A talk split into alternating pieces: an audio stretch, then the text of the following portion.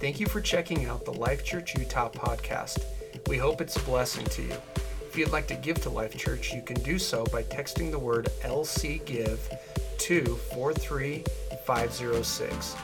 And now, a message from one of our pastors.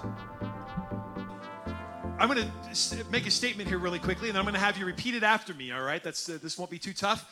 Uh, your heart will be where your treasure is. All right, it's going to be up there. Your heart will be where your treasure is. Your heart will be where your treasure is. Um, recently, had the joy of watching a documentary that was uh, was a pretty fantastic documentary. It was kind of a treasure hunt kind of thing, and uh, this guy was looking for treasure for a long time. Uh, and there was a cave. He got down into the cave, and you know, it opened, he got down in there and found this treasure.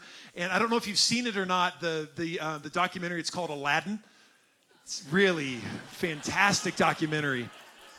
Cave of Wonders, beautiful. I mean, just wow, so amazing. And uh, in uh, in the story of Aladdin, there's this guy named Jafar, and here's a picture of Jafar. And yeah, boo, right? Immediately, soon as you see that, boo. Um, so this is Jafar. I didn't pick the the uh, the live action one because that Jafar is way too good looking. So we wanted to have the guy. He just looks like trouble. This guy does. And so Jafar has has this idea that he needs to get this treasure, which is in the Cave of Wonders, and the treasure is uh, the, the the genie's lamp, right? And he has to rub it, and you know the genie comes out and all that stuff. So Jafar is totally bent on finding this treasure, and he found the truth out that your heart will be where your treasure is, because all he could think about, all he could do. How many of you seen the movie Aladdin? I've got a lot of blank stares. All right, this is okay. This is Aladdin, right? and all that he can do and think about and manipulate and try to um, try to lie his way uh, through this kingdom is because his heart is where the treasure is because his heart is there he's willing to do lots and lots and lots of bad things to get that treasure your heart will be where your treasure is from time to time uh, I, I realize my diet is out of whack Anybody ever had that experience before where you go, you know what? I need to eat. Some, how many of you right now are going, I need to eat something. Di- Today, I'm going to eat fruit only because that's like the good thing, right? Okay, so, so there are seasons in my life when I'm better at a diet than other times. And uh, one of the things that, that I love and uh, is just, you know, brings joy to my heart is this. I know I've shared it before, but I just have to show it again. This right there, okay. Now, a contortionist view of nutrition allows me to arrive at the conclusion that this is actually a healthy snack. The reason why, notice there's milk prominently displayed on there. You got dairy, and I'm sure somewhere in the cream there's dairy. Uh, that, that wafer obviously has something of grain in it, and so there's the grains that are involved in it. Probably vegetable oil or canola oil or something like that is in there, so vegetables are in there. So this this is a well-rounded snack. That's at least how I have how I've justified this. And then comes along this next thing, which is even healthier, the mega stuff, right?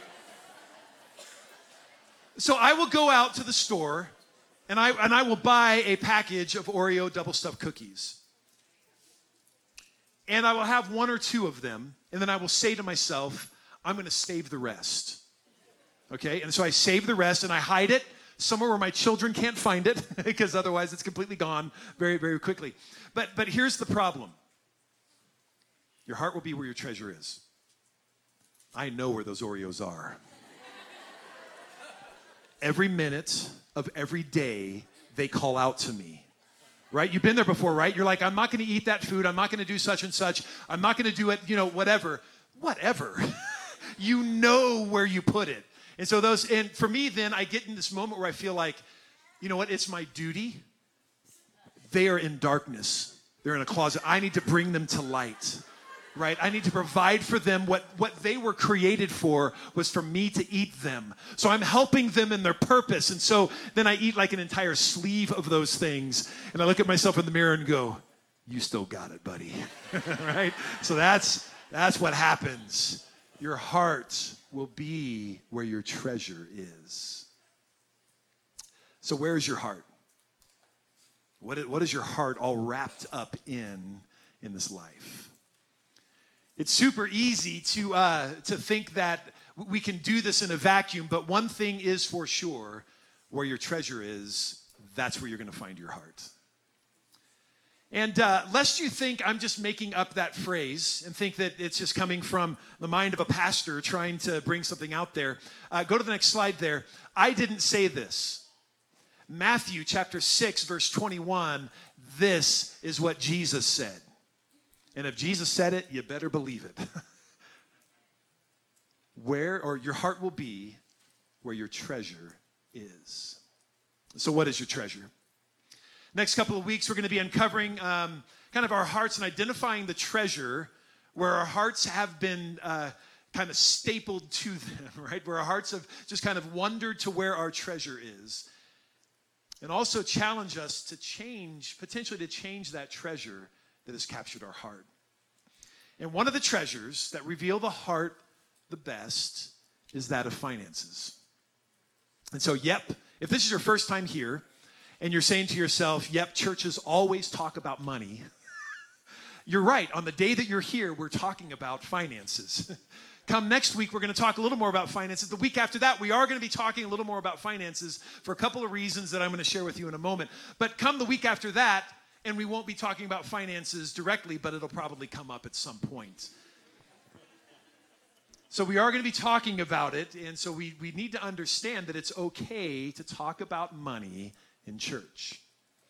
And as we start talking about money, um, there's, there's this thing where all of our lives have different lenses on them. And so we look at different experiences and different topics through lenses based on our own experience, based on trauma in our life, based on difficult circumstances of our life. And so when we think of the word family, we look at it through a certain lens. And for some of us, you go, family is fantastic. Others of you go, yeah, my family was not quite so fantastic. So when you say that word family, it's a problem. Well, the same sort of thing happens when we talk about money. Because we all have lenses by which we look at this topic.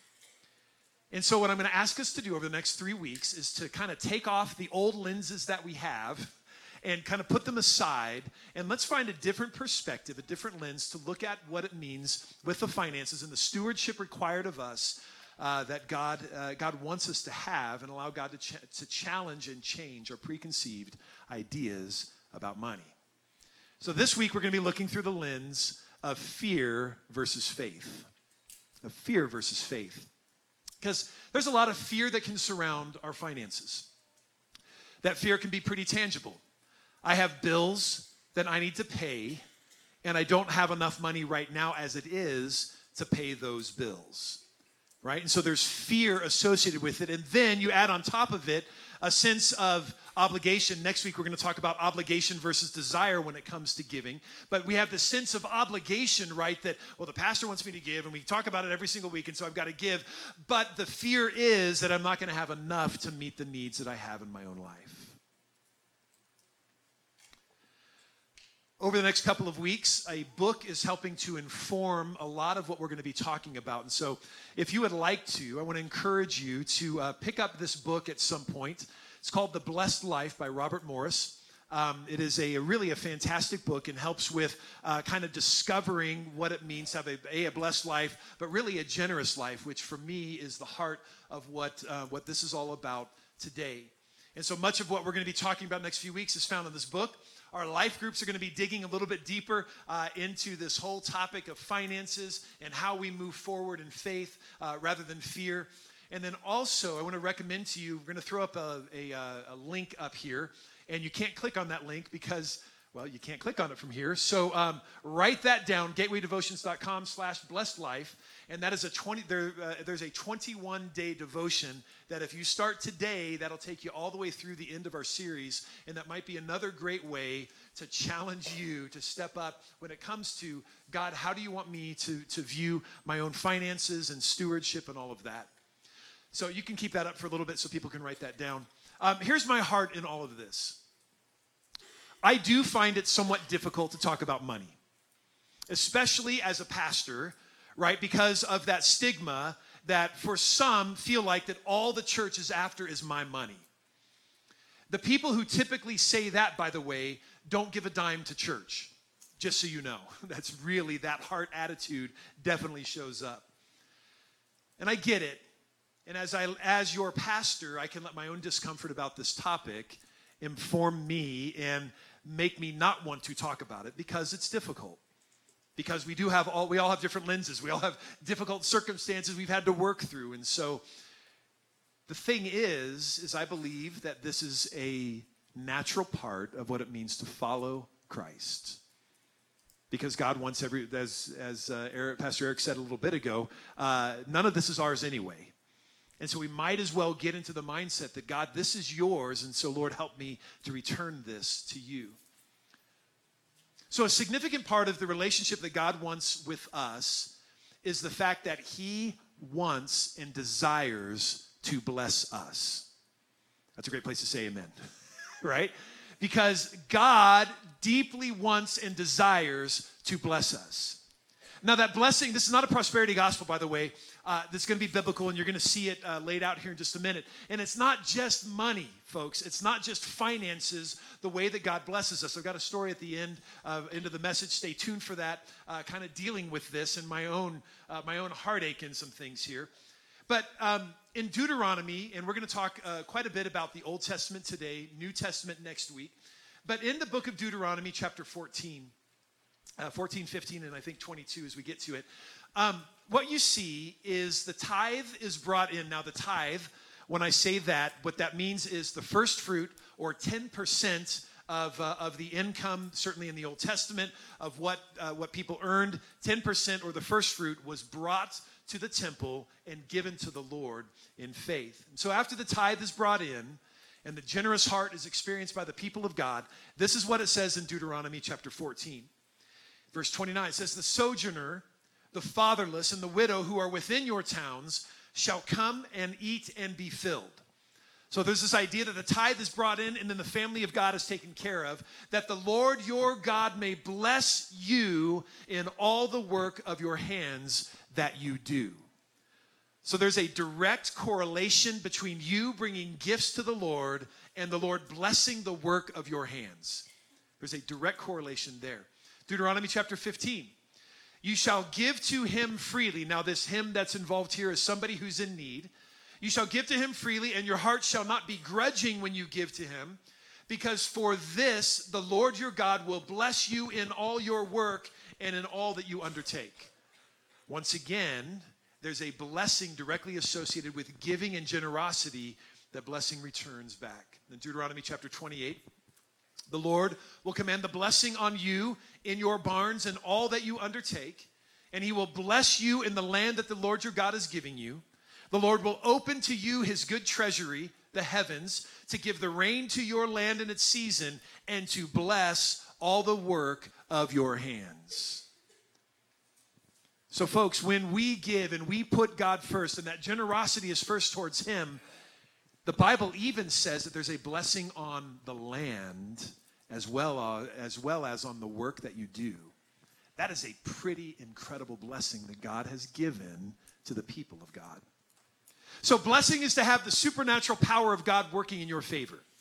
How many of you want to have the supernatural power of God working in your favor?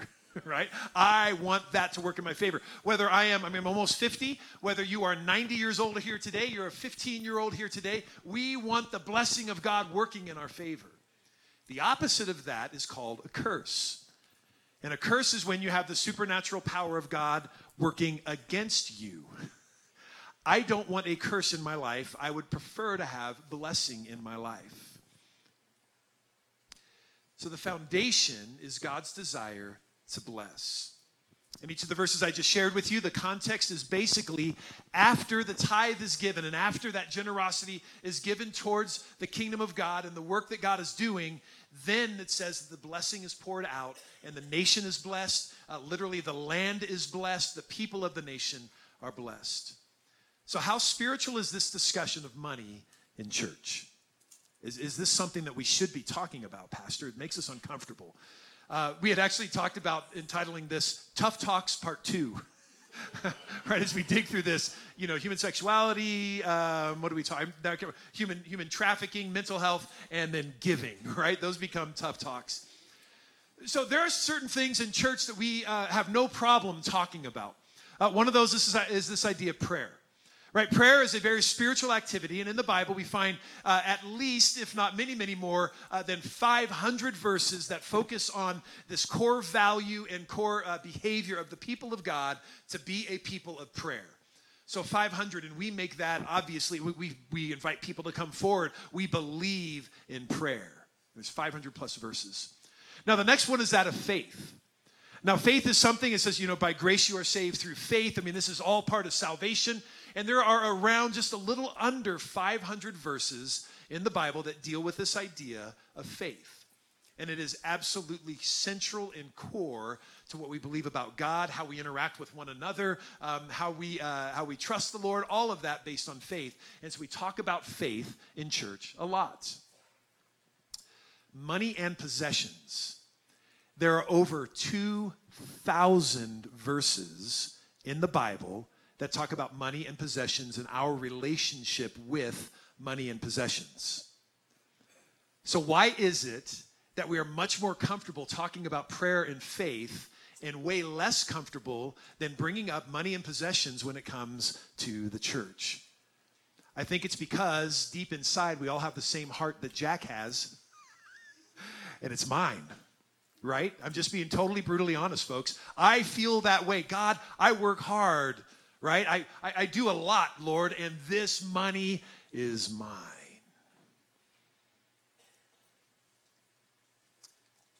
Jesus, when he talks uh, with, with, with, parables, there's 38 parables in the New Testament. 16 of those parables talk about money and possessions, and once again, relationship uh, between them and or between our possessions and ourselves. So, why such emphasis in the Bible about money? Because money, finances, is a test from God. I truly believe that. That how we treat our money says a lot about where our treasure is. Because remember, your heart will be where your treasure is. And there can be fear when it comes to this. Uh, how many of you have too much month for the income that's coming in. right? We all feel that, don't we? I think all of us would say, I, w- I want just a little bit more. Well, how much more? Just a little bit more. Right? Because there's always needs, there's always bills. There, you know, we got all of those things in this world around us, and so there's fear associated. If I start giving to the church, I won't be taken care of. That's a very real fear. Another fear is if I start giving to the church, this might feel really selfish, but, um, but it's part of, I think, the American culture. If, if I start giving to the church, I'm going to then have less, and therefore my status will drop because I'm not going to be able to do the things that I did before that brought me belonging and connection with a, with a social group of people. Right? We feel that. And that's a very real, there's a need within humanity, within us, that a need for status, not even in a bad way, but a need for belonging and a need for connection. And sometimes it's wrapped up in finances that I have to match a certain thing. So if I start giving, I'm going to have less. We see that certainly in the youth culture right? I mean it's it's it's part of the youth culture. You have to have the certain clothes that are just right or the certain shoes or whatever that is in order to match up. And then if i've got a job at $8 an hour man i got to work like 100 hours to get enough money. For this pair well maybe not 100 hours. That'd be a lot of money for a pair of shoes. Got to work 10 hours 80 bucks 160 whatever. You know what? Math right now is not working for me. 20 hours times 8 160 bucks and that'd be a good pair of shoes right now. And yet, where our treasure is, our heart will be. Fear that I won't have really comes down to this idea of idolatry. Because if we fear that by giving to God, who's the creator of the universe, who knows our circumstances, knows everything about us, created us, knows our hearts, our minds, our desires, our needs, if fear reigns in our lives so we don't give, fear becomes an idol. Because then we look to our job to be the thing that sustains us. Then we look to maybe to other relationships to be the, the only thing that sustains us rather than our relationship with God. Where our treasure is, there we're going to find our heart. We have fear because we don't understand that the heart, the heart of God when it comes to blessing And his desire to show us his way is the best way. And back in the Old Testament as well, Exodus chapter 13, if you have your Bibles or smartphones, Exodus chapter 13, the very beginning of it, uh, there's a principle that the Bible brings out at the very, very beginning of the nation of Israel. Kind of their, their initial interaction with God that he has in this relationship. It says this The Lord said to Moses, Consecrate to me all the firstborn. Whatever is the first to open the womb among the people of Israel, both man and of beast, is mine human and animal, whatever, the firstborn is God's. How many of you are a firstborn? I'm not, I can't raise my hand. I'm a baby of the family. The babies rule. All right, yes, yes. So raise your hand again if you're firstborn. Okay, the Bible says that you are God's. Right? That, that not you are God's. That you've got to be careful how we say that. you are God's possessive, apostrophe S, all right? Um, and uh, the Bible says that a little bit later, it says, You shall set apart to the Lord all that first opens the womb. All the firstborn of your animals that are males shall be the Lord's. Every firstborn of a donkey you shall redeem with a lamb, or if you uh, will not redeem it, you shall break its neck. Every firstborn of man among your sons you shall redeem. So the firstborn of your sons, firstborn of your children, right? They are God's. How many of you would say, Yeah, God, take them? You can have them, Lord. But there's this principle here of firstborn and redemption, of sacrifice and redeeming that we see here in the book of Exodus. Sacrificed or redeemed. These are the two choices. That's it, of the firstborn. The clean firstborn, and in the, in the Old Testament uh, sacrificial laws, there's a whole list of animals that are clean. Those clean animals are to be sacrificed. The unclean animals, of which this listed here, the donkey, right, is to be then sub, it's not a clean animal, so it's to be substituted or redeemed by another clean animal. In this case, directly mentioned was a lamb. And then every firstborn of man among your sons uh, you shall redeem. In other words, uh, something uh, paid for for that firstborn, something sacrificed for that firstborn. Fast forward to John chapter 1 verse 29. John the Baptist celebrating a great baptism service uh, just like this on a, on a Sunday morning. And he's out there baptizing people, and off in the distance, he sees Jesus coming his way. It says the next day he saw Jesus coming toward him and said, Behold, the Lamb of God who takes away the sin of the world. Now, in light of what we just read, there's a couple of things we need to know about Jesus. The Bible says that Jesus is God's firstborn. In fact, in other places in the, uh, in the New Testament, it refers to him directly as that. He's the firstborn of all creation. He is the firstborn Son of God. And he's born sinless. He is clean, so to speak. There's no blemish in him, there is no sinfulness in him. And so, what does the Bible say about the firstborn? Shall be sacrificed or redeemed. In Christ takes our place as one who gives his life in sacrifice in order to redeem us who are not the firstborn. On the cross, Jesus gave himself as a sacrifice for us, and in a very real sense, Jesus was God's tithe. Think about that just for a moment. Jesus was God's tithe given in faith.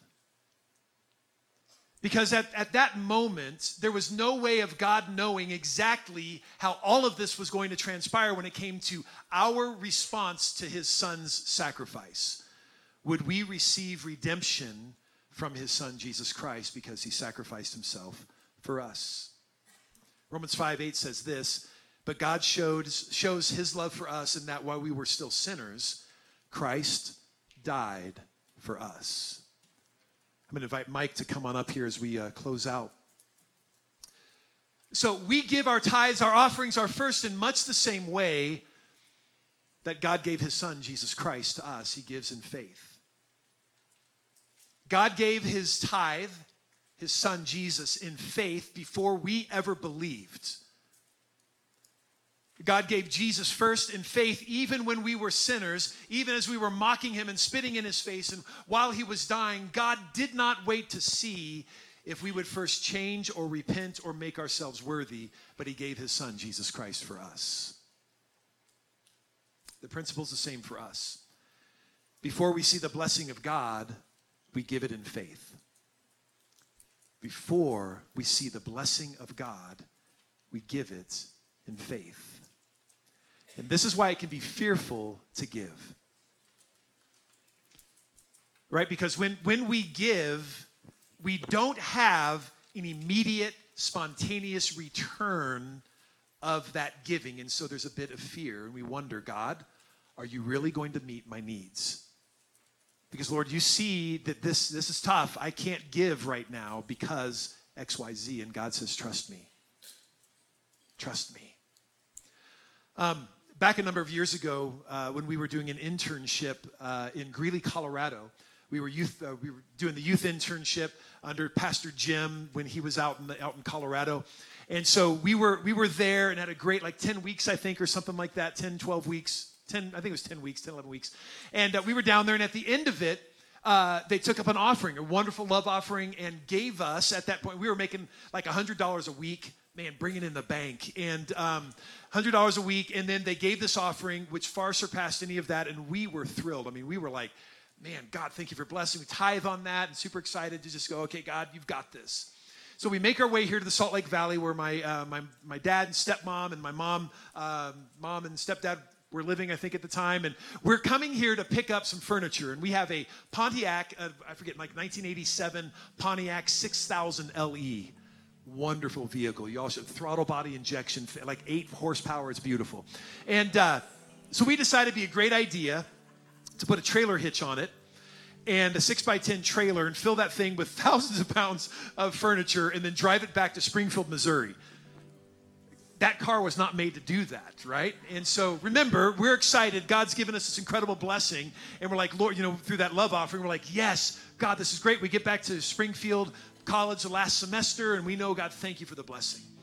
We're driving, we go through Wyoming, nothing good happens in Wyoming, and so we're driving through Wyoming, and we're taking, I don't know, we're turning into a parking lot, and, and I think just the weight of everything, and it snapped one of the front axles on the, uh, on the car. Remember that, hon? It was just a beautiful moment, just love in the air, it was awesome. And uh, so we have to. I think I think we spent the night there, found a place that would fix it, and so here goes some of that cash out that we were so excited, you know, to have, and the blessing of God, and and it's going out, and we're, you know, I'm getting a little antsy, and we're thinking about, okay, when we get, we have a little less now than we had before. I don't remember exactly all the story, but by the time we get to Springfield, Missouri, all of that offering was gone. And I got to tell you, I was a bit miffed I was. I mean, there was a part of me that was like upset. God, why didn't you bless us just a little bit more?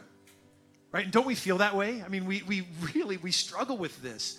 And then God reminds me of the simple fact, Rich, I gave you enough for what you needed.